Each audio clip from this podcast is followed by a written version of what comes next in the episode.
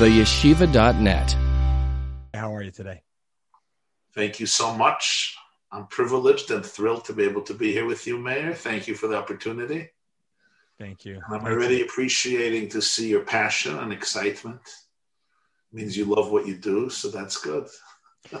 It is. It's grateful. And, and days like today, when I record these podcasts, that I just I'm filled with excitement and energy, and it carries through. Once I hit like you know stop, we jump off the meeting. I'm like the whole day is a whole nother day after such these conversations, and I'm really excited to to jump in with you. And I think it would be apropos to kick off a a conversation with you. Um, would be with me asking you what would be what's one of your favorite jokes that you would like to open up with you know it says in talmud that a good way to warm up the crowd before they hear something important or deep is to say a joke you like to open up with jokes what's something what's something that comes to mind so i'll share a joke that i just shared today i was uh, i had a zoom with the south african jewish community so i opened with this one there was basically a teenager who was uh, studying for his finals on European history. So uh, he turns to his father and he says, "Daddy, Daddy, I need some information here, you know, for my homework. Who is responsible for starting the First World War? How the First World War began. His father was ignorant. He knew he knew nothing about history, but he didn't want to embarrass himself. So he says, uh, "I think Belgium invaded Holland, and that's how the First World War began." Problem is, his wife wrote her doctorate in European history. She was a teacher of history, and she overheard it in the kitchen. So she, for her, this was an unforgivable crime to make such a horrible error. And she says, What are you draining a cup, as they say in Yiddish? What are you hacking at shining? How could you distort history so much? Belgium invaded Holland. That's not how World War One began. It's not what happened. It's basically Gavrilo Princip uh, shot the ear of the throne of the Austro-Hungarian Empire on June 18th, 1914. That's how First World War began in Sarajevo. He says, if you continue preaching your ridiculous history to our son, he's going to grow up as ignorant and clueless and foolish as you. Of course, the husband got insulted and he says, Who asked you to mix in? He never asked you the question. Stop mixing into my life. Stop insulting me. And what do you think you know about history? You know nothing. And the boy speaks up and he says, Okay, daddy, I know how the First World War began. Got it. that was today's joke. I love it. I love it. Wow. Do you have uh, at one point you wrote, you know, you have so many different articles out, but perhaps one day you'll compile all the jokes that you put together and perhaps uh, the humor of Rabbi YY. I love that. I love I love the one that you mentioned. I've heard it recently, um, where you it's the son who's talking to her, his mom. Mom says, "Hey, can you go to the back porch? It's dark outside. Can you get me the broom?" The the, the boy is like, "Mom, I'm scared of the dark." And here I am saying you're a joke, but I think the listeners may enjoy it, and it may segue into something. And the boy says, "I'm scared of the dark." The mom's like, "Don't worry, God's out there. God's there. He'll watch over you." The boy's like, "Really? God's out there in the dark in the back of the porch. He'll be there. He's watching over me." Sure, go. You'll be okay. So the boy timidly walks to the back door, opens it up, peeks his head out, and says, God, if you're there, can you please hand me the broom? yeah. But I will tell you, Mayor. huh? I will, if you want to know the joke, for all the years, I always try to begin lectures with jokes. Not always, but very often, because it uh, it opens up people's hearts. It also removes stereotypes. Sometimes I speak to audiences, and the fact that I'm wearing a, a kippah, yarmulke, I have side locks, I have a beard, I look like an observant Jew somewhat. Sometimes very secular audiences or non-Jewish audiences could look at me and like, you know, where's where did he land from? You know, from which planet, and how is he going to teach us about life? Yeah. And the fact that we can laugh about the same things and ultimately cry about the same things really just brings out the inner unity that we're all vulnerable and we're all sensitive and we're all human and we all long for transcendence and meaning and belonging and attachment. So, humor really, I always found to be a very uh, good icebreaker, and psychologically, it opens opens people up. Yeah, so so by now in this podcast, I do hope that the listeners are somewhat warmed up to to you and to and to us in this conversation. And uh, and as we delve into this, I mean, even just now in your latest, what you just said, like you speak in a way which is quite different. The vocabulary and the terminology is a bit different from the typical rabbi or observant looking Jew in your position with the psych like the positive psychology that you infuse within your your talks and your and the way you approach problems or how you talk about God and that relationship all of that is so different and so fresh and so unique I, I wonder where was there a defining moment or where in your history did you start developing that voice this approach to sharing in the way that you do Wow, that's that's a wonderful question. So I cannot pinpoint a defining moment. Maybe there was, but not. Con- I, I can't pinpoint consciously. You know, this was this was the moment. You know, when as soon as I hear people's stories, you know, I, I, I went to this place and, and my life was changed forever. I, I don't have such a moment. But I did grow up in a home that was culturally quite open my late father was a Jewish journalist for more than 50 years.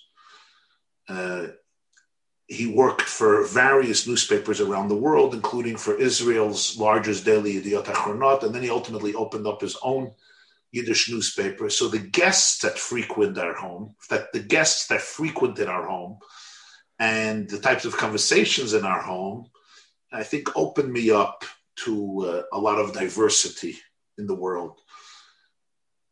Then, when I myself came of age, I traveled a lot. I've met a lot of people. I always tried to listen, um, to educate myself, to open myself up to different experiences, especially in my own inner work, in my own spiritual and emotional psychological growth.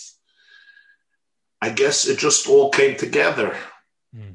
um, in my soul, in my brain, in some way. And then when I realized that uh, it seems like part of my mission in life is to share and communicate and inspire, I just felt this is the most penetrating, effective, and powerful way to really allow people to open themselves up to deeper states of consciousness. Mm. I mean, you do such a great job at it. I mean, you, did you feel like that the, the home that you brought up in was it conducive to to challenging questions, to challenge the to the mainstream? Was there was there space to be yourself or to question the things that you were being taught? Yeah, for sure. Uh, my father was one of the least judgmental people I think that I have ever met. He himself, he grew up in the hell of Stalin's communism, and it left such an impression on him that anything that was censored triggered him in very profound ways. He could not deal with censorship. He could not deal with people trying to control other people's minds, other people's mouths, and other people's souls. So we grew up with a very deep rooted uh, denigration and hatred to that type of tyranny mm. and control. I remember I was a kid, this is 1981, the Yiddish editor of a newspaper called Emes. Now you have to realize the humor. Emes means truth. In Russia, there was a newspaper, Pravda, which means truth, but they also had a Yiddish newspaper called Emes, which means truth. Now, I'm not always a fan of newspapers. My grandfather used to say, when he wanted to uh, trigger my father, he would say that all newspapers are lies and everything that says in the newspaper is a lie, even the date, because it was printed yesterday. but within, uh, my father was a newspaper man, but within newspapers, I could guarantee you that the newspaper called Truth in Yiddish in Moscow probably didn't have even 2% of truth in it. It was absolute communist propaganda. They even titled it Emes. They didn't spell it in the Hebrew. Emes is Aleph, Mem, Tuf, three letters of the Hebrew alphabet. They spelled it Ayin, Mem, Ayin, Samach, which was even a distortion of the word truth. So the very name was a distortion. And the editor in chief, who was an absolute communist agent, came to the United States to persuade American Jewry that communist Russia is a paradise. So he came to our house because my father had the biggest Yiddish newspaper at the time, or one of the largest Yiddish newspapers of the Algemeiner Journal. So he came to my house to persuade my father that he should give good publicity to communist Russia. And my father interviewed him for hours, and my father published the entire interview without censorship, where Mr. Vergelis, Aaron Vergelis, is extolling the virtues, the beauty, the exquisiteness, the liberty, the cultural freedom in, in the Soviet Union. This is 1981. And my father prints the interview without censorship. People were horrified with him. How do you how do you become a channel for such lies and deception? You know, Animal Farm. Yeah. The next week, my father wrote an editorial. And the way he began the editorial is I grew up in the Soviet Union. I'm not an American who read, you know, American propaganda. I grew up in the Soviet Union. And he describes his youth. He describes what his parents went through. His father was taken Friday night in the middle of Kiddush during the 1938 purges, arrested, tortured, exiled to the Gulag, almost killed, made it out a broken man. He describes his relatives, his visit there in the 1970s, and he concludes his article. He says, Mr. Vergelis, please don't sell me the lies about the Soviet Union. One of the worst, worst hells ever created for mankind in the annals of human history, around mm. 30 or 40, some say 50 million deaths. So I think in my home there was a certain, uh, my father and by extension, all of us were very allergic to controlling minds, to censoring information, and not to allow truth to speak for itself. My father told this to me maybe a hundred times. He says, the first thing that dictators do this was a classic of his. The first thing dictators do is they create a bureau for truth and information. the Stalin did this and Hitler did this. The first thing. Mm. In other words, they make sure that all the information is channeled through them. Because once I could control the information that comes to you, I can control everything. As Jefferson famously explained the difference between free government and free press. Right. Wow. So that's, I mean, so there's, it seems like the humor and the wit and the, and the wisdom has, it's just, it was embedded within you from a very young age, from your grandfather to your father. And now, now you're a great catalyst to share that with, with the world.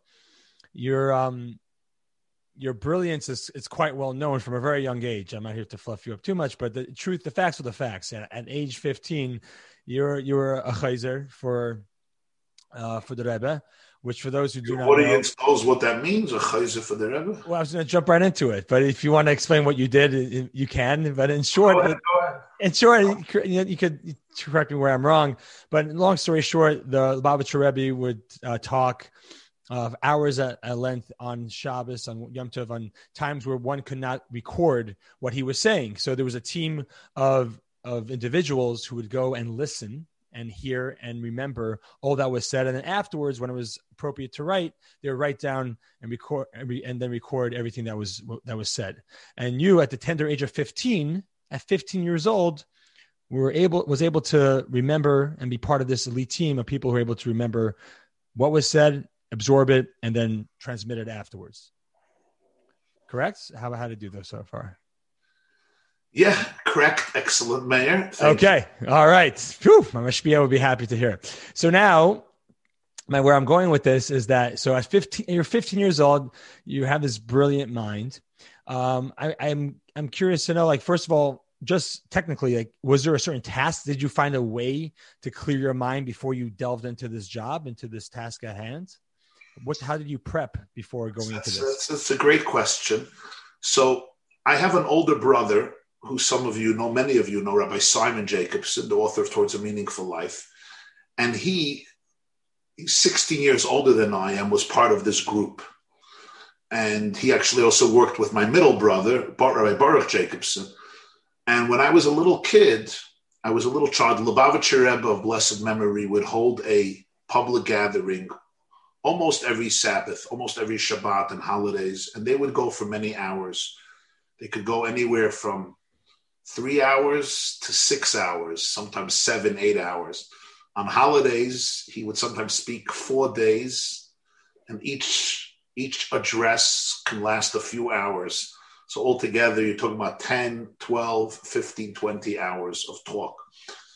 And when I was younger, I just I developed a certain niche, I guess, which my brother identified. So when I was a young teenager, a little after my bar mitzvah, he summoned me into the team. It was incredibly, incredibly challenging for so many reasons. Number one, the Lubavitcher Rebbe was an extraordinarily brilliant man who mastered really all of the branches of Torah wisdom philosophy, mysticism, Kabbalah, Hasidic thought, Talmud, biblical studies, Jewish law, halacha, what's known as Rishonim, Acharonim, all of the various components of machshava, hashkafa, ethics, legalistics, legalistic components, Maimonides, Rashi, Talmud, Babylonian Talmud, Jerusalem Talmud, the various halachic works over the generations, and all over the mystical writings. And he really contained them, but he also had tremendous knowledge in a lot of the secular sciences science, physics, mathematics, engineering, algebra, trigonometry, modern physics, astrophysics, cosmology, geology, and history and current events. And his talks were really a mosaic that synthesized all of these branches of wisdom and always with contemporary applications. Because he wasn't only a great scholar, he was also a very sensitive, visionary, and leader. And he had his finger on the pulse of the people. So to listen to the Rebbe for a few hours was an intellectually and emotionally and spiritually transformative experience. To memorize it, though, and transcribe it was not easy, to put it mildly. And I think it was like, probably one of the, till today, I have to tell you, Saturday night, my wife knows, I get in a little bit into a bad mood. and not because I am so sensitive to the spirituality of Shabbat departing, maybe subconsciously too, but because it triggers what Saturday night was in my life. You know, all my friends would go for pizza or bowling or just chill out, whatever they were doing Saturday night. But I knew it's going to be an all nighter because we're going to start writing down the talks of the Rebbe.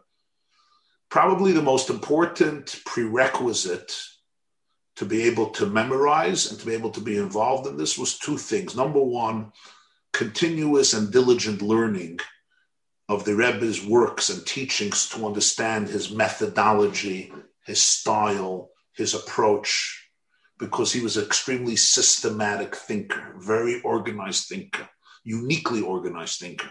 In fact, the Rebbe today is known as a social activist, but really by nature, he was much more of an internal thinker. Mm-hmm his social activism came out of a necessity of what he felt was God's mission. But he was an extremely organized thinker. So the more one can delve into that, the more it made you prepared. You also had to try to learn and master as much material as you can generally, because he was always quoting from here and there, and he wouldn't give you notes before to read from. He wouldn't read from notes. But in addition to that, I think the most important thing that I found was and my brother shared this with me also a few times because he was part of that team, was the ability to really be able to listen. To really be able to listen is not as easy as one would imagine.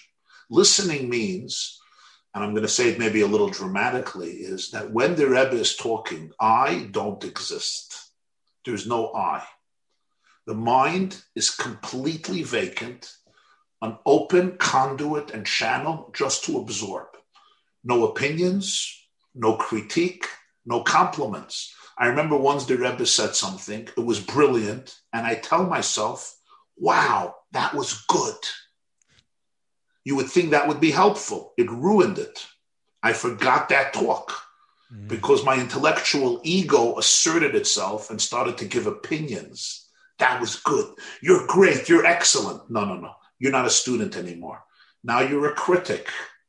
Now you have opinions. You know why children remember everything and they'll remind you 20 years later what you told them at the age of four Why because that? they actually listen. They're wet sponges, they absorb everything. We, as adults, it's very hard for us to listen. Even if you're sitting at the most brilliant lecture in the world, usually when the person is speaking, you're telling yourself, that's good. I'm going to make a YouTube video of that. He's brilliant. I'm getting him on my show. You're not listening to him. You have opinions about him. That's how we all listen. So I learned that early on. The Rebbe starts talking. I am not present, completely open. It's called emptying out, in, in Kabbalistic terminology, it's emptying out the vessel of all of your own toxicity and all of your own ideas about life and just allowing this energy to flow through you. Later, you're going to have to reassert yourself and, and try to retain it. I mean, that's an incredible. Like, how does one even go about at such a again young age? You're in your teens. How do you go about practicing such such a deep way of just existing, of being ultimately present in the moment Yeah, to just so, actually, I was not told to do it. I just I learned it from from instinctive experience. That when I did it, I realized when I was just allowing myself to be mesmerized. that's when it, You know, uh, when- Mark Twain. Mark Twain once wrote. He said, "When God created the Grand Canyon, He did not create the adjectives with which to describe it. Sometimes you just have to allow yourself to melt away in the experience."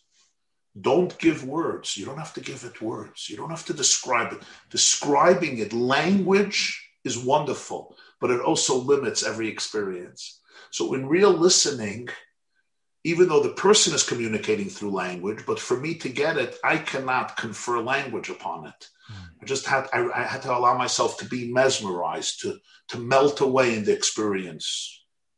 Sometimes a hug could be more powerful than I than I love you. You know, Yes, yeah, a Just- hug, uh, get, even the gaze of the eyes, the eyes to eyes. Powerful. That gaze, yeah, because it captures an emotion or sentiments that often language will limit and define. So even though we are creatures of language and we cherish language, and I certainly should be the last one to criticize language, it's how I make my living and put bread on the table. But we also have to always be aware that language is a trap because it captures everything and defines it, and then we close the lid on it. yeah, You know, I tell always my students, I said, when I look at a raisin, the moment I say this is a raisin, or the moment I say this is a cup, the story is over. It's a cup. That's it. I know everything about it. You ever saw a two year old or a one year old in the crib looking at a cup or looking at a raisin? They could look at it for 45 minutes from all angles. You know why? Because they don't give it a name. By not giving it a name, they actually remain open to the experience that language really limits. So it's important to always have that ability to be in the world of language, but then to remember that we have to transcend the world of language. yeah, yeah. And, I and once what, heard I once heard from the Lubavitcher Rebbe it says about Moses that he couldn't talk. He told God, "I'm not a man of words." So he said the real reason is because Moses lived in a world that transcends language. He could not put a limit on anything because he always saw things as reflecting their infinite source. So there's no language. Very powerful idea. That is quite powerful. I mean, there there has. I mean, though, it, I mean, maybe I'm going a little off tangent here, but there that seems so vast and so tremendous. But for us, in this world that we're talking about, we we we automatically, as humans, this limitation of our, our way of being. But we put labels or we put people into certain boxes, and we need to even for our own lives can't be so open because then there's so many options and then we get lost and confused and for someone like with so many talents where do i you know where do i go with it how do i achieve it so where's that fine balance between staying open and curious and not labeling and yet also living in a realistic li- Great, great, great, life. great wonder, wonderful question. And uh, there's a lovely Talmudic story that on the holiday of Sukkot, which is considered the holiday of joy, the greatest sages and leaders would juggle. They would juggle torches, they would juggle glasses of wine, they would juggle eggs. You're talking about the top tier of Jewish scholarship and leadership were juggling eight torches, four torches, twelve torches. Like what was what what what was that about? Like it, it's nice to have a good show, a good a good juggling show, but you had here literally Reb Shimon ben Gamliel. I mean, top Talmudic sages, Abaye, Rav Levi. So uh, the Lubavitcher Rebbe once explained on Sukkot, he said something magnificent. He said, the art of life is juggling. Because when you juggle, you know, you throw one ball up, the other one comes down. But when it comes down, the other one goes up. There's two ways of living. I call them, for those of you who still remember listening to the radio, Olav HaShalom, somewhat Olav HaShalom. there's AM and there's FM, right? You remember AM and FM? So if you go to AM, the world is coming to an end within the next hour. Whether you love Trump or you love Biden, you're pro global warming or against global warming, between coronaviruses and pandemics, politics and everything else, and within the next hour, the world should be coming to an end. That's AM radio. You go to FM radio, Brilliant. Calm, yeah. calm world, calm world. And the question is, which station, where should you live? Should you live in AM or should you live in FM? Mm. Right? When you have a marriage, sometimes one of the spouses is AM, one spouse is FM. So the spouse who's in AM, look at to the spouse of FM, you're out for lunch, you're detached, you live in the heavens, I can't be with you. And the one on FM is like, you need therapy, you're traumatized, you're triggered, you don't know how to chill out, you don't know how to relax. And that's the art of juggling. The art of juggling is that a part of me always remains above, but a part of me has the courage to be able to come down below. And that ability to vacillate freely between the world in which we impose language and confer definitions on things so that we can survive. So when I say pass the apple, you don't pass a sledgehammer right? And when I say give me a hug, right, you don't shoot me.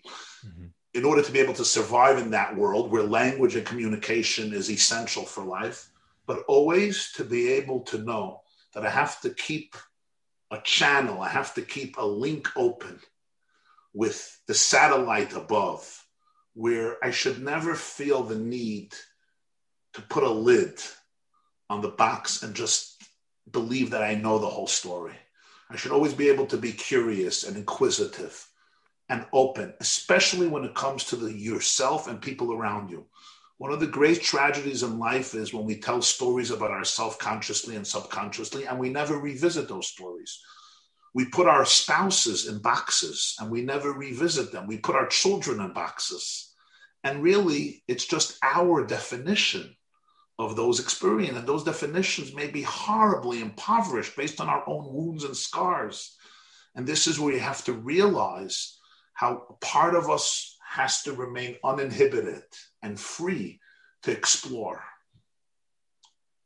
So that's a great, that's so great. I love where we're going with that. And with, with what you were saying here, there, there, there are so many types of limitations and stories that we tell ourselves about ourselves and we tell about others.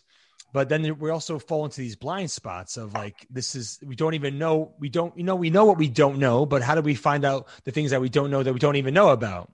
So and that's how it shows up. Most of reality which is most of reality mm-hmm. what i know i don't know is wonderful but what i don't know that i don't know is 99.9% of reality yeah that's a big right? piece of the pie and so if somebody is wants to go about that journey and, and discovery, how would they go about that? And and to and that's something I've asked. I'll be honest, I've asked that question in the past in some of the podcasts with people who are psychologists or life coaches and such. Um, but here's a unique opportunity, perhaps, to ask that question, but through the prism of, let's say, Torah um, or something. Because I think people sometimes get scared about when we start talking about this type of language. Is this Jewish? Is this kosher? Is this healthy? What's it tied to? Where's the source? um, we get lost in that jargon. And I think there's so much healing to be said in this conversation. How would you tie it back into a place where it's like, no, this is truth. This is, you know, this is, this is real. This is God. Wonderful. Wonderful. Not only is this Judaism, it's the essence of Judaism. I'm going to tell you a teaching of the great Maggid of Mezrich. The Maggid of Mezrich was the famous successor of the Baal Shem Tov and the second master in the history of Hasidism. He died in 1772 on the 19th of Kislev. He's known as Rabbi Dov Ber of Mezrich. Just a little interesting historical point, and that is when Carl Jung, Carl Jung, the famous student of Sigmund Freud and one of the only non Jews in Freud's minyan. They used to say that Freud, if he wasn't such a heretic and didn't hate religion so much, could have had a minyan for Mincha every day in his office. The, problem is, oh, the only one who would pray would be Carl, Carl Jung, who wasn't Jewish. So Hilarious. I, I read an interview, it's fascinating, with him when he was 80 years old. And I kid you not, I could send you a copy of it. Somebody sent it to me like 15 years ago, and somebody asked Jung, who is responsible for molding your Weltanschauung, specifically the idea of collective unconscious. He believed in this inner unconscious unity of all of us. And he says, a man who died in the 1700s, and his name was Rabbi Dov Ber of Mezrich. Wow the Hasidic master, and he quotes different things that he learned from him about ayin, about going into a state of, of, of no thingness from which all the somethingness comes from. So I'm, I'm, mentioning this just to reference the power of the teachings of the Maggid of Mezrich, even on a man like, of Carl Jung, who had such a major impact, but no, very few people would know to trace that back to the Hasidic master the Maggid of Mezrich, who was also the teacher of the founder of Chabad, the Alter Rebbe, Rabbi Shneur Zalman of Liadi, who was a student of this man of Mezrich. Mezrich is a city in Ukraine. He has a wonderful teaching, very meaningful, on the opening verse of Genesis. In the beginning, God created heaven and earth. But there are two superfluous words there, et hashamayim ve et haaretz, which are not necessary. And they come from the word os, which means letters. He says, in the beginning, God created the letters of heaven and the letters of earth, meaning pre creation, the whole world was here. Everything was here. God didn't change, the prophet says in Malachi. Everything was here pre creation just as it was post creation. You know what changed? Language. In the beginning, what we call the Big Bang, the moment of beginning, when time was created, space was created, matter was created. What happens? Bara et Hashamayim. He created letters for heaven and earth. He created language for heaven and earth. And that changed reality. Because today we know in physics, in linguistics, and psychology, our language of reality defines reality, especially in the world of quantum physics. My language defines reality. Max Planck said, matter is a derivative of consciousness. Consciousness is not a derivative of matter. Matter exists because I think it exists my perspective on reality, my language on reality is what defines reality. A different language is a different reality.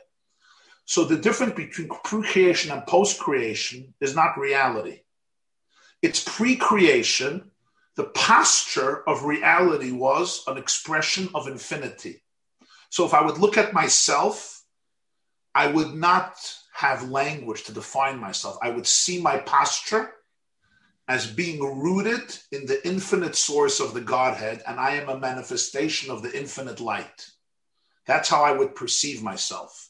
Once language is introduced, now there is already an ability for separation, mm. for fragmentation, and ultimately for trauma. What is trauma if not the stories I tell myself about myself that restrict me, and now I'm operating from a very, very narrow and limited place. And everything you tell me is being filtered through those very narrow stories, which all originate in language. So we live in a world of language, but to be in a relationship with reality, I always have to be able to straighten up and lift myself up and allow my posture to be rooted in infinity and not allow it to become contained and confined in a box of language, which will inevitably result in stories that will limit my creativity, dampen my joy, and tell me that I am incapable of real love and real connection. Mm. So how that's that's fantastic. To first of all, I have a question about you did mention how within the, this realm of trauma, how it's how it's brought down through through language. However, isn't trauma or can be tra- trauma I know some cases, and perhaps in my own life, is stuff that's happened to you. Like it's actual, it's physical. Oh, of course, of it's course. Happened. It's in reality. Of course, are you saying, is reality. Are you trauma saying mm, it's the meaning we give it? Here's the key, Mayor. I can deal with pain. You can deal with pain. What I can't deal is with the stories I tell myself about my pain. And you know where we learned this from? The animal world, okay? If you ever watch National Geographic or you take visits to the jungle or you watch Planet Earth or all these wonderful videos about God's beautiful world, so the cheetah is chasing the impala, okay? One of three things happens. The impala gets devoured, the impala makes an escape, or the impala freezes by knowing that sometimes when you freeze, you startle the lioness or the cheetah or the leopard because they don't know what's going on. Why did you freeze? And they they get scared and they go away, and you can run away. They saw a fascinating thing. An impala or a zebra or an antelope freezes. The cheetah gets close to it, runs away, and now the zebra the impala is there. It just came close to death. That's called a trauma. What do these animals do? They start shaking, trembling, for 30 seconds, for a minute, for a few minutes, and then they go back to the herd. And naturalists, scientists noticed that there was absolutely no indication in any form of any change of behavior, no displays of trauma in terms of connection. And they wondered what happened. And then they realized those 40 seconds of shaking it off was the end of the story animals are fortunate in the sense that they were not given the gift of language. Imagine the zebra would tell itself, you know why the cheetah is chasing me? Because I'm a horrible kid. In fact, I don't deserve to live. And that's why my mother insulted me yesterday because she also thinks I'm not supposed to live, which is why my father kicked me yesterday because he certainly doesn't believe I'm supposed to live, which in fact is proven by the fact that I was left behind because I'm anyway incapable and incompetent. I am a loser. Why am I even alive? The zebra doesn't go there. The zebra just knows that was scary. I'm not going back there again. I can deal with pain. It's not easy, it's painful to deal with pain. Our souls are bigger than our pain. Our souls are infinite. I could contain my pain. The stories I tell myself about my pain, they paralyze me. They suck the spirit out of me. It's the language I tell myself about who I am and who I'm not. And then I live in that language and I never emancipate myself from it. And now, 40 years later, my wife tells me something. I'm not hearing what she says. My trauma is triggered and I'm responding from that place. I'm living in a prison. Hmm. It's a very sad place to live in. So I always have to be able to align my posture with infinity. And that I would say is one of the most important and essential teachings of Judaism. Would you be able to give an example from your own life, if you're comfortable about it, of a of a space and time that you had to work through to learn this lesson firsthand? Because you give it oh, off so beautifully. I, I I I have to work on this every single day. Just to give one example, I grew up with a lot of pressure, a lot of expectation. I had some talents as a youngster and they were identified. and in a good Jewish family, you know, mm-hmm. pressure is on. The pressure is on.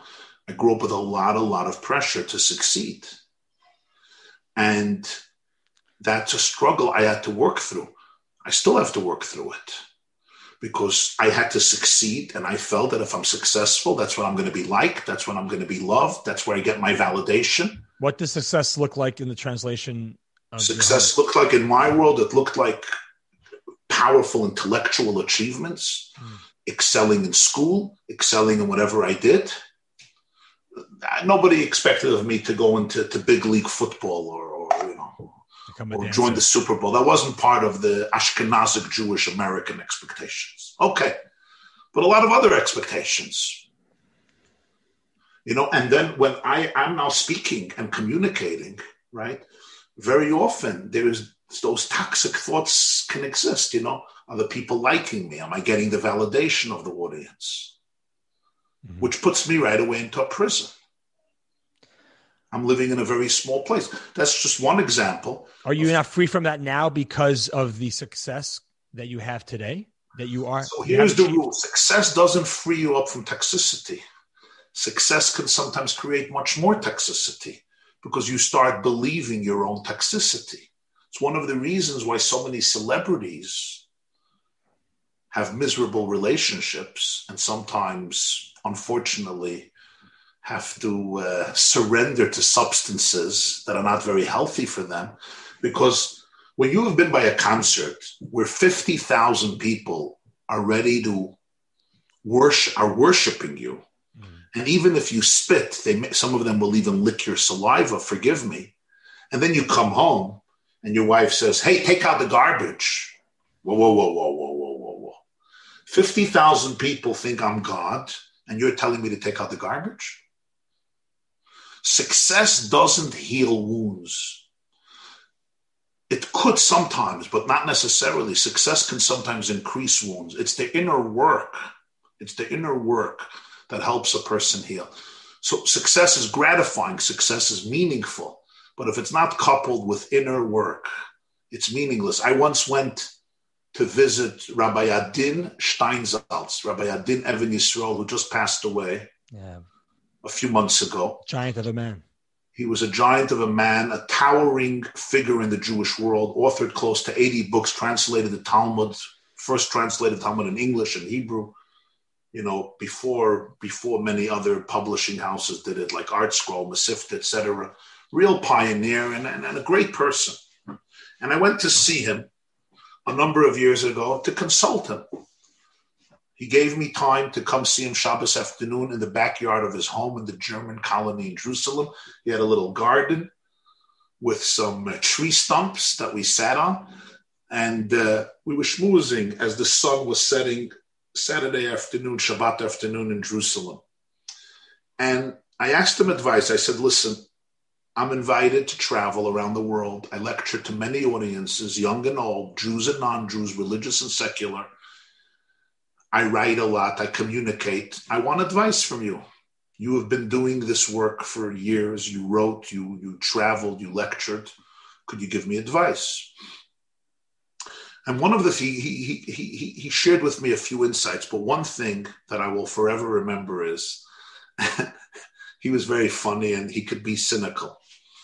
And it really touches on what you're talking about. He says to me, he says, You know, they say that you're good he tells me. I hear from my wife. He wouldn't say, I think you're good. That was, uh, that's okay. His own stuff. I hear from my wife that you're good. And you'll get better. He says, You'll get better. You'll you'll perfect your skill. He says, You'll reach a point where when somebody invites you to a lecture, you won't even have to know the topic. Wow. What will happen is you're going to come up to the pulpit, and on the pulpit is going to be a flyer with a topic and then you'll go into the filing cabinet. Okay, we're talking about happiness. Okay, you'll take out the filing cabinet, boom, an hour lecture.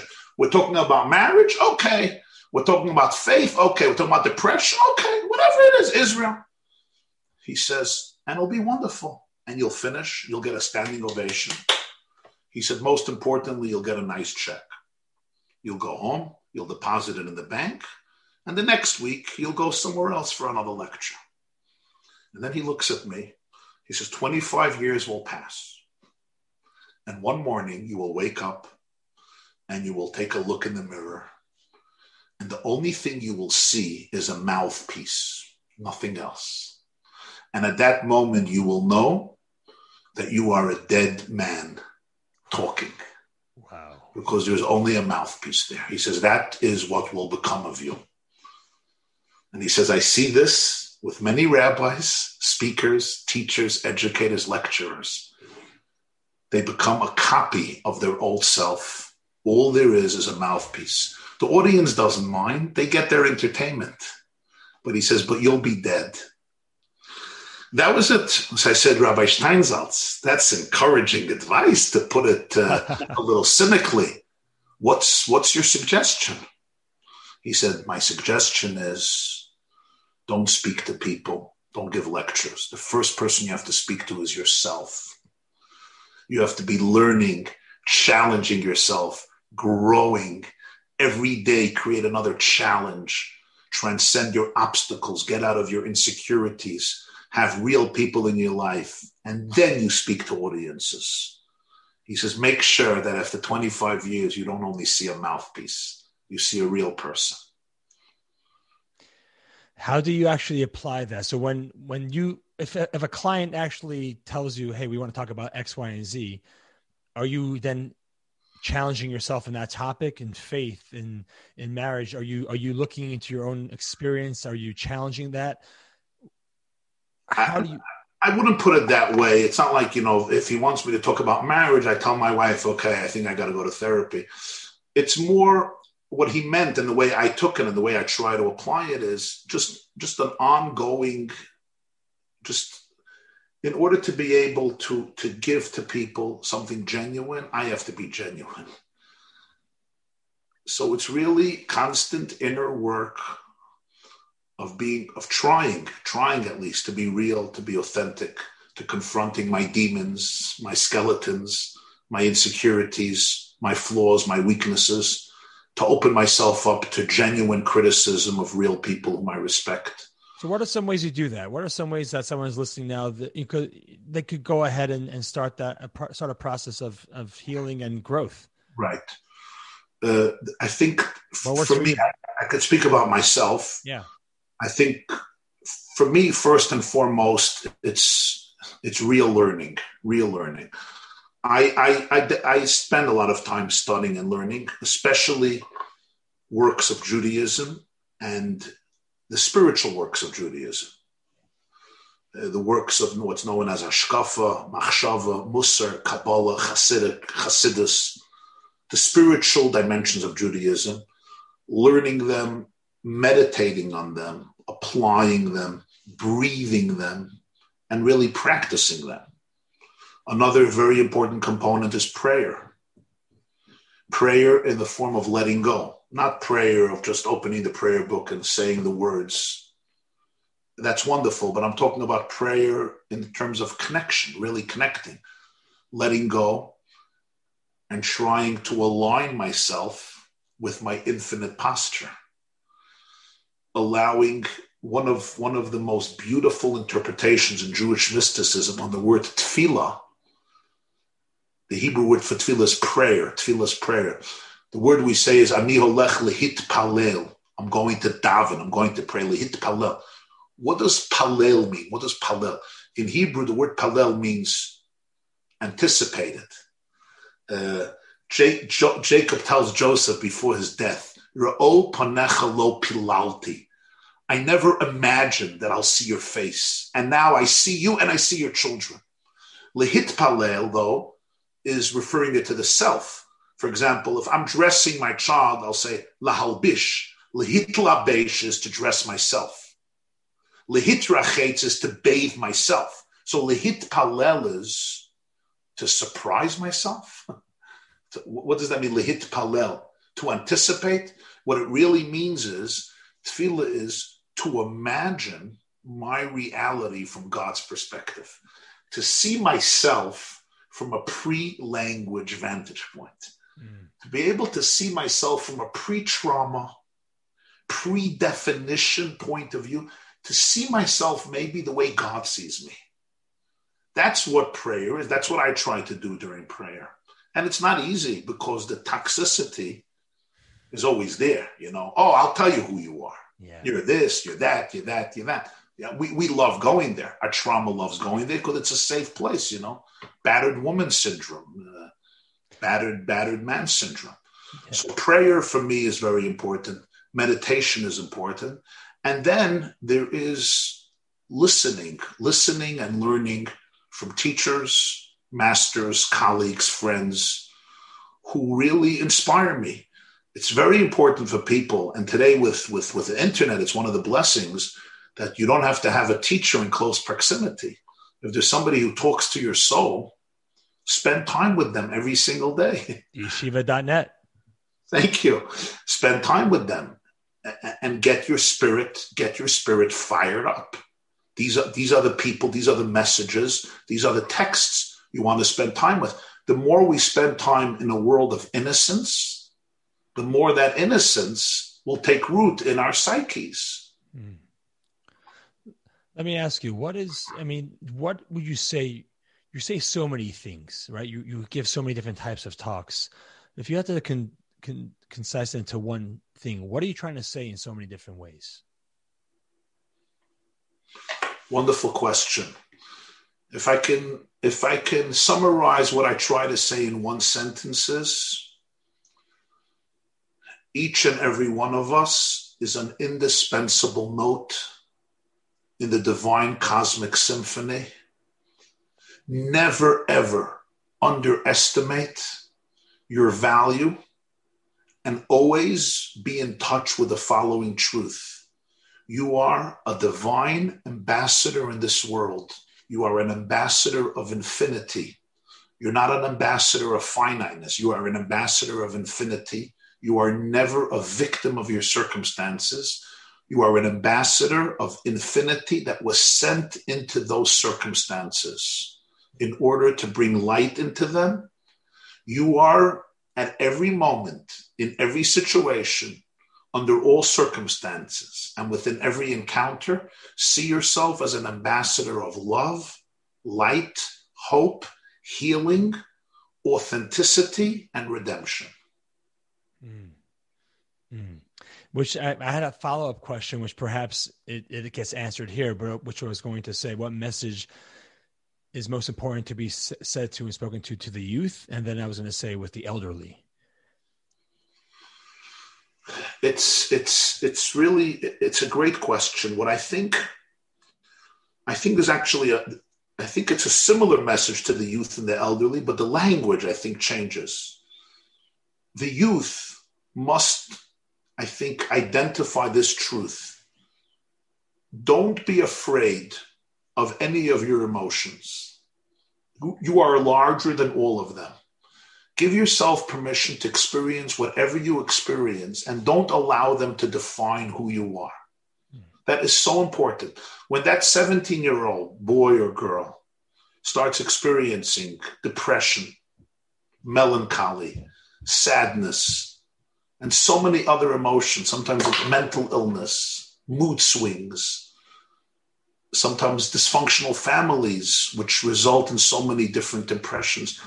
And we become afraid of all these emotions. So we either have to numb them or repress them. And we get into these emotional confined traps and prison. Don't be afraid of any of your emotions. There's an amazing teaching of the Baal Shem Tov. He says that in Exodus, right before the splitting of the sea, Moses tells the Jewish people, Don't be afraid of the Egyptians. Stand here and watch the salvation of God because you are seeing Egypt today. And because you're seeing Egypt today, you will never see them again. They ultimately end up drowning. And the commentators say, What an awkward way of saying this. Because you see them today, you'll never see them again. He should say, You'll never see them again. Obviously, they see them today. And the Baal Shem Tov said, no. It's because you have the courage to look at them today that you won't be able, that you won't see them again. If I have the courage to look at my emotions and not be afraid of them, I actually liberate myself from them. If I don't have the courage to look at my emotions, I repress them and now they leak out from everywhere in my life, but I have no control because they have now been relegated to the subconscious cellars of my psyche. Realize that you have the courage, you're larger than them. You can handle every emotion that comes your way. Do not be afraid of any experience because you're larger than it. And realize your power. You are you were sent here on a mission and at every single moment of your life, you can choose to be a victim or to be a prince. I think these types of messages are very, very crucial for the youth when they're said with heart and with genuineness and with authenticity, without judgment and without the need to impose ourselves on them and, and control them. Mm. I think with elderly people, what I have found is that these these ideas resonate very deeply, and I think here the focus has to be. People have so many regrets. You know, you get older. I should have done this. I should have done that. I should have had this family. I should have had this marriage. This is not when you're younger. When you're older, all these expectations. And, and I get again another teaching of the Baal Shem Tov. The Judaism says rishayim elayim charatot. Wicked people are filled with regrets because they always do the wrong thing, so they always feel guilty. He said, no, no, no. Wicked people are filled with regrets mean people who are filled with regrets, it's not a sign of moral upstanding. You know why? Not because you're feeling guilty, because you basically don't realize that your expectations of life are completely erroneous. I'm busy regretting my past. I don't realize that my past was exactly where I was supposed to be to bring me to my present. So the ability to really embrace your life and say, wherever I am is where I'm supposed to be. This is where my mission is. It's what Mordechai told Esther in the story of Purim. You became a queen of the Persian monarch, not by mistake. You were placed here because this is your moment to shine. I know it wasn't the trajectory of your life but can you let go of your old expectations and embrace your opportunity today? But for this, I have to transcend my ego and my insecurity. Mm-hmm. Is this is this the Jewish version of the power of now of being totally fully present in this? Um, yeah, I, I'm actually. It pains me sometimes when people tell me, you know, that the power of now is a recent idea when every single day in our prayers we state that God creates the world anew constantly, b'chol yom tamid, constantly every day. The Baal Shem Tov 300 years ago taught that to be a Jew, to be a human being, means to be in tuned with the creation of this moment. And if I'm living in yesterday's moment, in a way, I'm dead because I'm not marching to the beat. I'm not aligned with the rhythm. And God is like, I'm creating you now. Why are you living in yesterday? Because yeah. yesterday I messed up, I goofed up, I'm a nerd, I'm an idiot. Can you be alive now? You're a channel of infinity right now. In fact, I think it's one of the most fundamental ideas in Jewish spirituality to be completely in tuned to the calling of the moment, to the opportunity of the moment. The opportunity of the moment may look very different than what I would like it to look like. It may be my teenager telling me something very, very uh, difficult for me to hear. But that, that's the moment. That's the opportunity. Don't run away. Don't let your amygdala rep- reptilian brain uh, create this fight or flight uh, situation. Mm-hmm. Don't lose the plot. Tune in, take a deep breath, anchor yourself.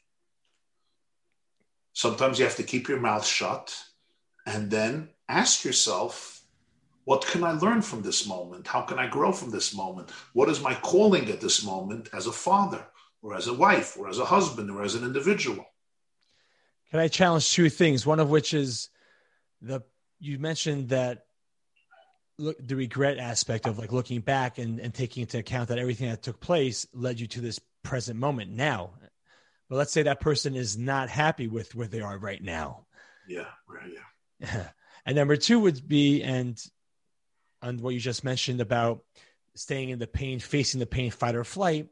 Where is that line when you're saying, "Hey," and maybe that takes rigorous honesty and some guidance of, and, and I'm trying to answer the question, but how do you where's that line between saying yes i gave it all my all i but it's just the pains it's just coming back in ebbs and waves and time to leave time to move on to the next thing right right right okay wonderful question your first remind me your first the question. power the, in the sense of where one looking back at regrets oh very important very important they're not happy with their present moment though okay so so i don't want to make this too abstract but i'm just I'm just going to say this. I'm going to give the the one minute version of it, and I hope it can trigger all of us to you know to reflect on this more. One of the biggest problems in philosophy is how we reconcile divine providence and free choice. You know, am I calling the shots? Is is God calling the shots? You know, who, who who's making these decisions? obviously so much of life is based on genetics and and based on environment nature and nurture and and based on my chemical you know chemistry which is completely beyond my control and every one of us has tools that we were given you know look at most mistakes of your parents or my parents or our grandparents i mean they were wonderful people but yeah. they just had the tools that they had and no more you know, and, and our trauma goes back 2,000 years. It's international, inter, intergenerational trauma, you know, and uh, you also come from uh, Russian families. Oh, yeah. I, I literally just had a coaching session on my podcast. It turned into a, with uh, Jerry Kornova. He's a he's a CEO. Whisp, he's known as a CEO whisperer. Long story short, he talked. He's like, I was talking about certain fears that I have in my life and being stuck. And he's like, let's go back to your grandparents. Let's talk about those pogroms. Let's talk about running away from Russia. And so we went down that conversation. But yeah, keep going. Yeah. So, so we have to have a lot of compassion. Really, compassion is is, is the word. Uh, the Alter Rebbe always writes in the Torah, he says, the deepest attribute is the attribute of compassion. And he says something beautiful. I love what he says. He says, because compassion doesn't deny anything and it doesn't need to suppress anything, and yet it doesn't have to judge anything. That's the power of compassion. I don't have to deny you to be able to deal with you, and I don't have to extol you. I can create space for you and just have compassion.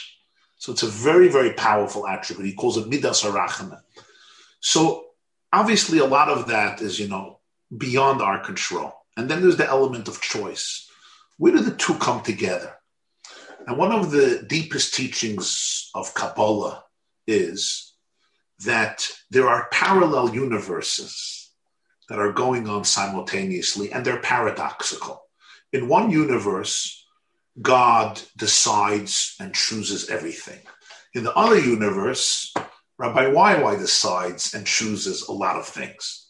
Now you'll say it's a paradox. That's fine. We know today in quantum reality, paradox is the norm. Subatomic particles are clockwise and counterclockwise simultaneously. Light is a particle and a wave simultaneously. Schrodinger's cat is dead and alive, etc. They're both happening simultaneously. So, okay, great. Here's what happens. And here's a very profound idea. It could be misconstrued, but it should not. Even when I'm sinning, I'm doing the wrong thing. I'm making a mistake. I'm doing something destructive. God Himself told me in the Torah, don't do it. And the greatest Kabbalah said, You did it because you chose badly. But you know what? In another universe, God decided that you do it. Wait, wait, wait, wait, wait. This is ridiculous. Here is the deal.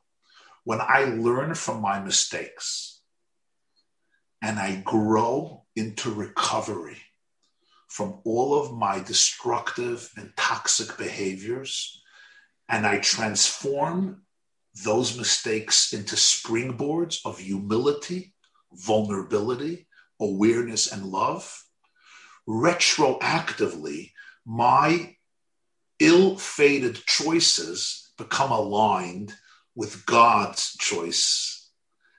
And that's what the Talmud means when it says that when you truly transform your life, your sins become mitzvahs. How? Because my sins are sins from my perspective. From God's perspective, they were just a prelude for transformation. When I take my mistakes, when I take my failures, when I take those disastrous choices that I made in my life and I turn them into springboards for health, for growth, for awareness, for recovery, for helping other people, retroactively, those mistakes now became success stories. You know that great story about Henry Watson. He was the, the chief of IBM, and they say that there was a manager who made a horrible business decision and he cost the company $10 million in losses. And he came in in the morning to Watson to give in his resignation papers and just leave the company. He felt horrible. Watson said, Where are you going? He says, I don't want, you don't have to fire me. I'm just leaving, no severance pay. I, I just want to apologize. I, I, wish I could pay you back, but I, I don't have $10 million. And Henry Watson says, You're not going anywhere. I just spent $10 million on your education. The moment a mistake becomes a moment of education, it may have been your greatest success story. And that's where faith comes in. If I could say to myself, I made a lot of mistakes and they may have destroyed my life. Some of us have made mistakes that destroyed our lives and may have destroyed the lives of people we love. I can live in that space. I'm a failure. I'm wicked. I'm evil. I'll burn in purgatory for eternity. You're detached from the real story. I made terrible mistakes. Now, I, if I can go there and say, okay, but God also chose those mistakes. I'm not the only one who chose them. Why did He choose them? He chose them because somehow this is my path to become a source of light and inspiration. This is my path to my unique music that I have to bring to humanity and to the cosmos. And when I do that, I redefine retroactively my mistake so that it's now a different type of mistake. It's actually a mitzvah. Mm. This is a meditation that I think can help all of us, but for this, we have to let go of expectations. If I am stuck in what my life was supposed to look like. You know, I was 20, this had to happen. I was 25, I was 30. Oh, 100%. I mean, I, I know myself, I, I replay certain tapes over and over and over again. I cannot forgive myself for certain mistakes that I did. And in those moments, if I was honest, I was operating from a place of fear or ego or, or a lower self, which I, I, I see the work of this forgiving myself, accepting myself, accepting reality, and knowing that 100% that the things that took place in those moments though in some parallel universe i can say what if this happened? I didn't say no to that relationship and that could have put me to where i am today and make more. Yes yes that, yes. And that we all know that dialogue in our own version of our own lives. Yes yes. saying, that's what Baal Shem Tov said that when you're filled with regret regrets is coming from a place of weakness not of strength. Yeah. when you're really in touch with the deeper energy you, you don't live with regrets. The question is why the question is not why was I so stupid? The question is what can I learn from this? And how am I moving forward to be able to fulfill the mission for which my soul came down to the world? That's the question we want to ask ourselves. That's a real question. That's a good question without minimizing the pain that we caused ourselves or other people. Other people caused us.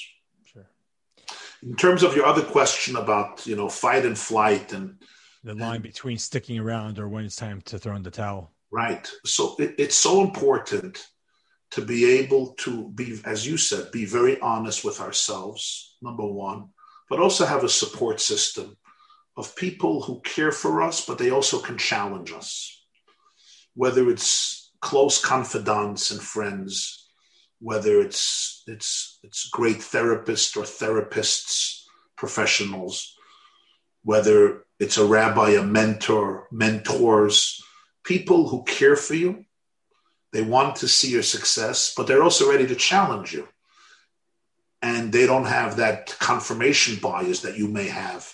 I think we have to have these ongoing conversations to be able to process what is happening in our life and say, you know, maybe I need some feedback here to react differently. And is this relationship toxic? Is this relationship healthy? Is this about my trauma? Is this about something that's really not meant for me? These are conversations we have to have with ourselves, but with, with people who can help us let go of our own biases and blind spots to be able to see a deeper narrative. And and don't get stuck with those people. And Sometimes people go to a therapist, they start worshiping the therapist. If the therapist is not working for you, it's time to move on. You know, don't allow other people to make decisions for your life. It doesn't work that way. I need to hear feedback from other people, but I have to take responsibility for my life. And ultimately, the advice has to resonate with me, and I have to I have to be the one who calls the shots. God created me because the buck stops here for me, and the buck stops there for you. Mm. Understood. Understood. There is um before we start wrapping up, there was one uh concept which I did enjoy. I deep dive again. It was hard to do research on you because I've, all your videos. It's hard to find a YY Jacobson video that's less than an hour. So to just let God, you know, I just double, I told you, double speed was created for me. for my lectures. Well, there you go. One so, of the miracles, one of the miracles created for my lectures, and some say triple speed, even better. Mm-hmm. It is about okay. Side note before I get to the last point, before I get to the closing, where did you, the training the, of how to speak so slowly? We're opposites. I speed up. I get quick. I get excited. Is it natural or the, the preparation to train yourself to speak so eloquently? To to speak so slowly and to to expand your vocabulary. Was that something that come naturally to you or was this yeah so actually people ask me all the time. I never i never took lessons. I never got uh, lessons on uh, speaking or communication. No toastmaster class no no type no, of uh, no toastmaster classes no workshops uh, no great professionals who taught me how to open how to close huh. take off my glasses how to wave my hands, how to cry, how to laugh, how to make jokes. Um, I never went to any of those uh, training sessions. Not that they're not wonderful, I just never went. It was really something inside of me that uh, was there from a very young age, I think. And but whenever I listen to masters or I read literature, I read books, I absorb. I say, this is how you phrase a sentence. I did that from a very young age. This is how you say it. This is how you phrase a sentence. Uh, yeah. I once asked the chief rabbi, one of the great rabbis of Melbourne, Rabbi Chaim Gutnick. He was a great orator. So I once asked him, who was the greatest speaker you ever heard in the Jewish world? He didn't want to tell me initially. And then he said at the end it was Jabotinsky. Jabotinsky was Zev Jabotinsky was a teacher of Begin. He was a revisionist. He believed in Jews being strong and fighting. They were very against the Haganah. He was ultimately exiled. He died in 1940. Jabotinsky created the network of real warriors in Israel who wanted to drive out the British and unconventional methods. And he was a brilliant orator. And uh, Rabbi Gutnick told me he was a student in Telz. The Telz, a Lithuanian yeshiva in Telz, very famous yeshiva. And Jabotinsky was coming to Telz to speak. He says, and all of us went to the lecture with eggs in our pockets because we knew that Jabotinsky was a secular Jew and he's going to try to persuade the yeshiva boys to leave yeshiva and go find other missions for their life. So we came with eggs. So when he starts speaking his heresy, we're going to hurl eggs on him. See what he told me, and he said he opened his mouth. He said he spoke for four hours. And at the end of the lecture, we just felt the eggs oozing, oozing quite peacefully and silently below our garments. so, uh, you know, I always tried growing up to be able to learn from the best, to see how to how to say a phrase, to, to see how to build an idea, how to develop an idea. And I still uh, always try to learn. Beautiful. I hear that. Okay, so there's this. Uh, I'm I'm really pulling something out, but I, it just resonated with me deeply, and I, and I do hope that perhaps listeners will tie to this as well. Uh, from your talk on Yeshiva.net, how do I cultivate a positive attitude in life? It's a beautiful talk, and thank God I just scrolled through, I clicked here and there, and I came across this one bit where you talked about Reb Aaron Karlin delving into the word Hamakom, a name, one of the names of Hashem, and how not to have a fight with space, with the space. I'm just abbreviating it. Would you be able to just touch on this idea, this concept? I think it's just so powerful. Beautiful, beautiful concept. There's an expression in the Talmud, in, in the Midrash Sifri, your heart should not be fighting with the space. So Rav Aaron of Karlin, one of the great masters, another student of the Maggid of Mezrich. It all ties together, Rabbi. It all ties together. It all ties together. He says, what is a strange expression. Your heart shouldn't be in a fight with God. God. He says, no, no, no. God is often called in the Talmud makom, the space. The ability, real faith means the ability to be able to make peace with your space, geographically, emotionally, psychologically, and spiritually. So much of our frustration in life is because I don't make peace with my space. I tell myself, if I would have only grown up in a more functional family, if my father would have only been XYZ, my mother, my brother, my sister, if I would have only married such a guy or such a woman, if my in laws, if I would have had these talents, these skills, this car, this type of this type of gene, this type of personality, if I only lived in warm weather, you know, you ran away to Los Angeles. I'm still here in, in New York. We have a huge snow here outside. We had almost two feet, a foot and a half.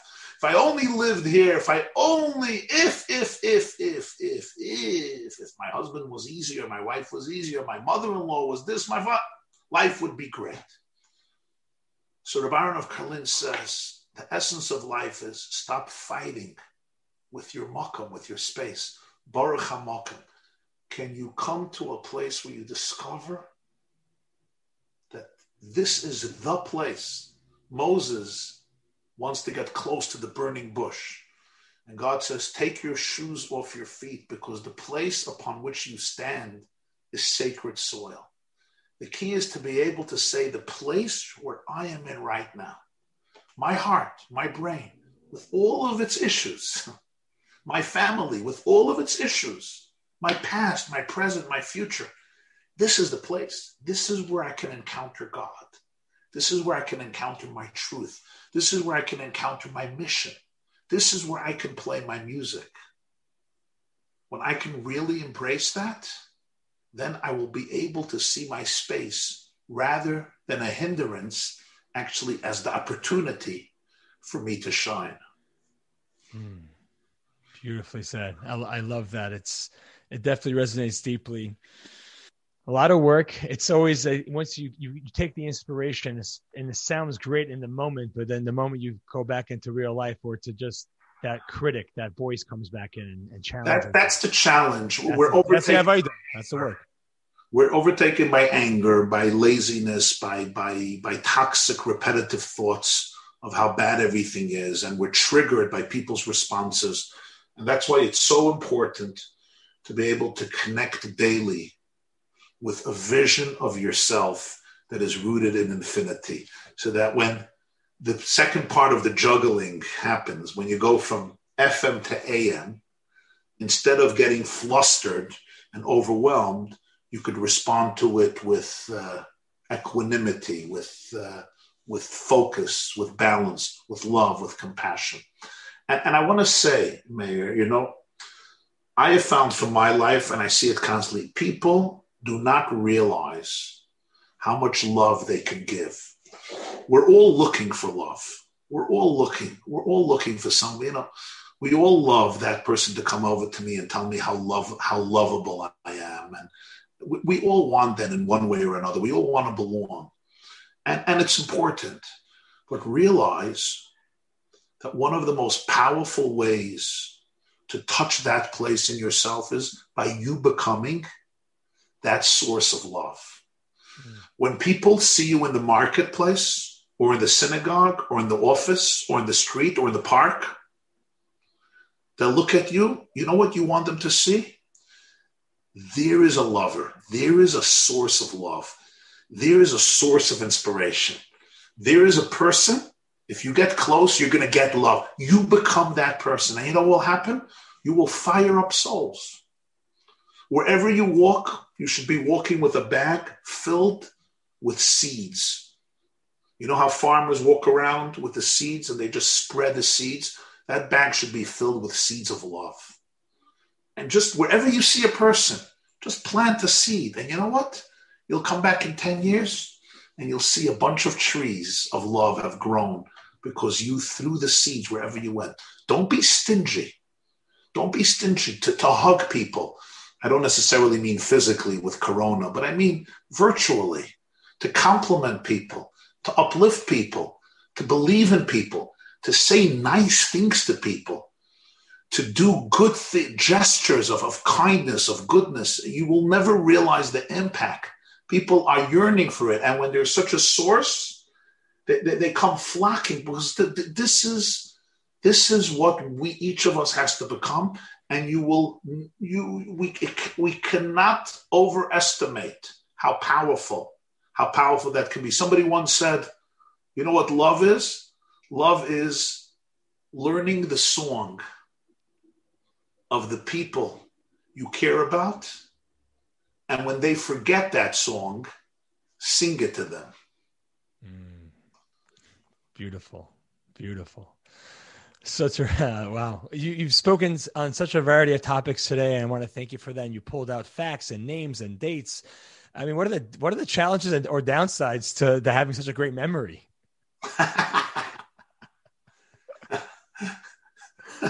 That's a funny question.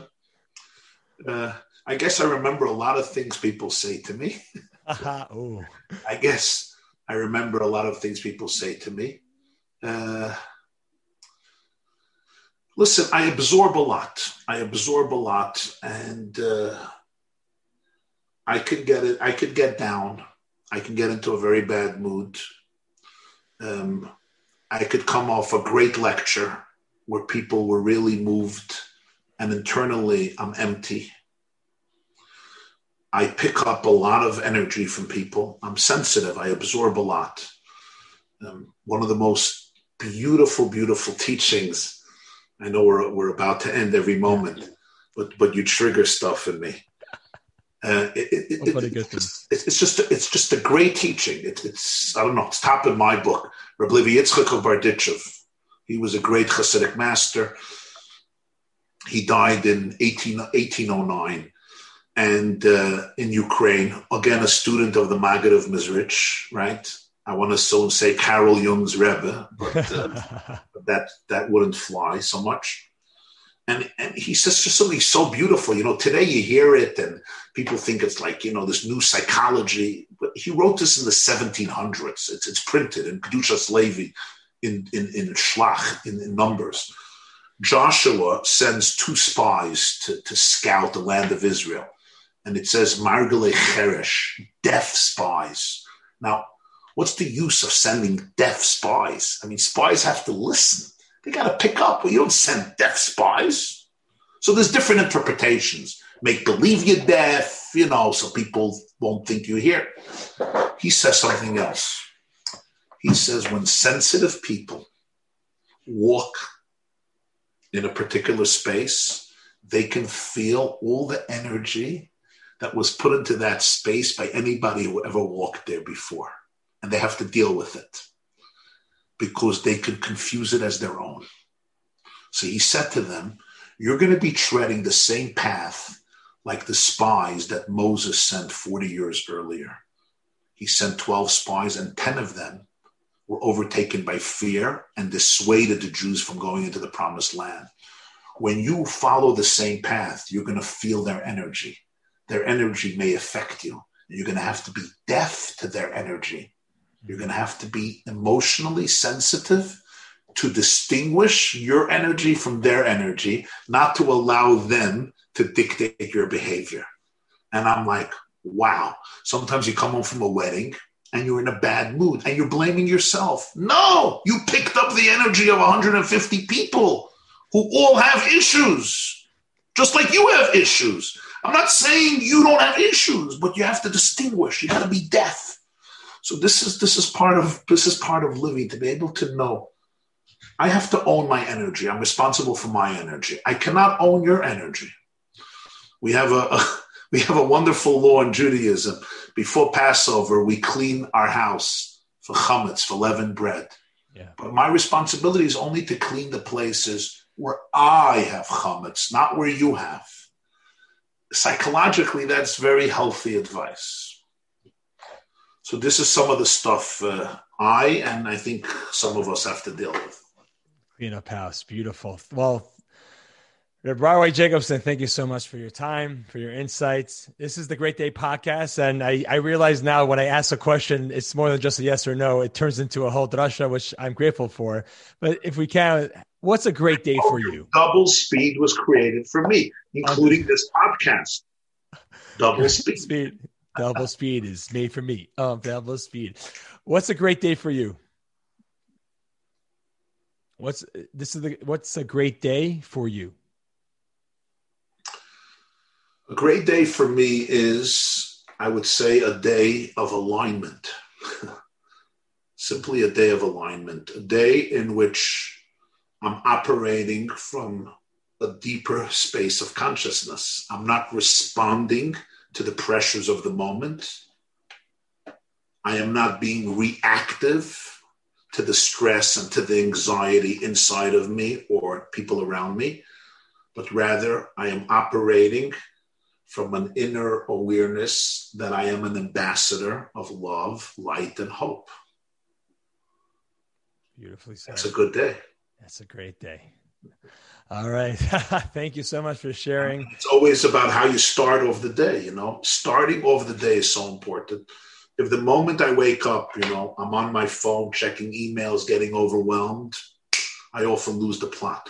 You have to start off your day from a space of, of deep connection and alignment. And then you can deal with every email. Great. Thank you. Thank you so much for sharing and for showing up so powerfully today. Thank you for the privilege and thank you for the opportunity, Mayor. This class is brought to you by the yeshiva.net. Please help us continue the classes. Make even a small contribution at www.theyeshiva.net slash donate.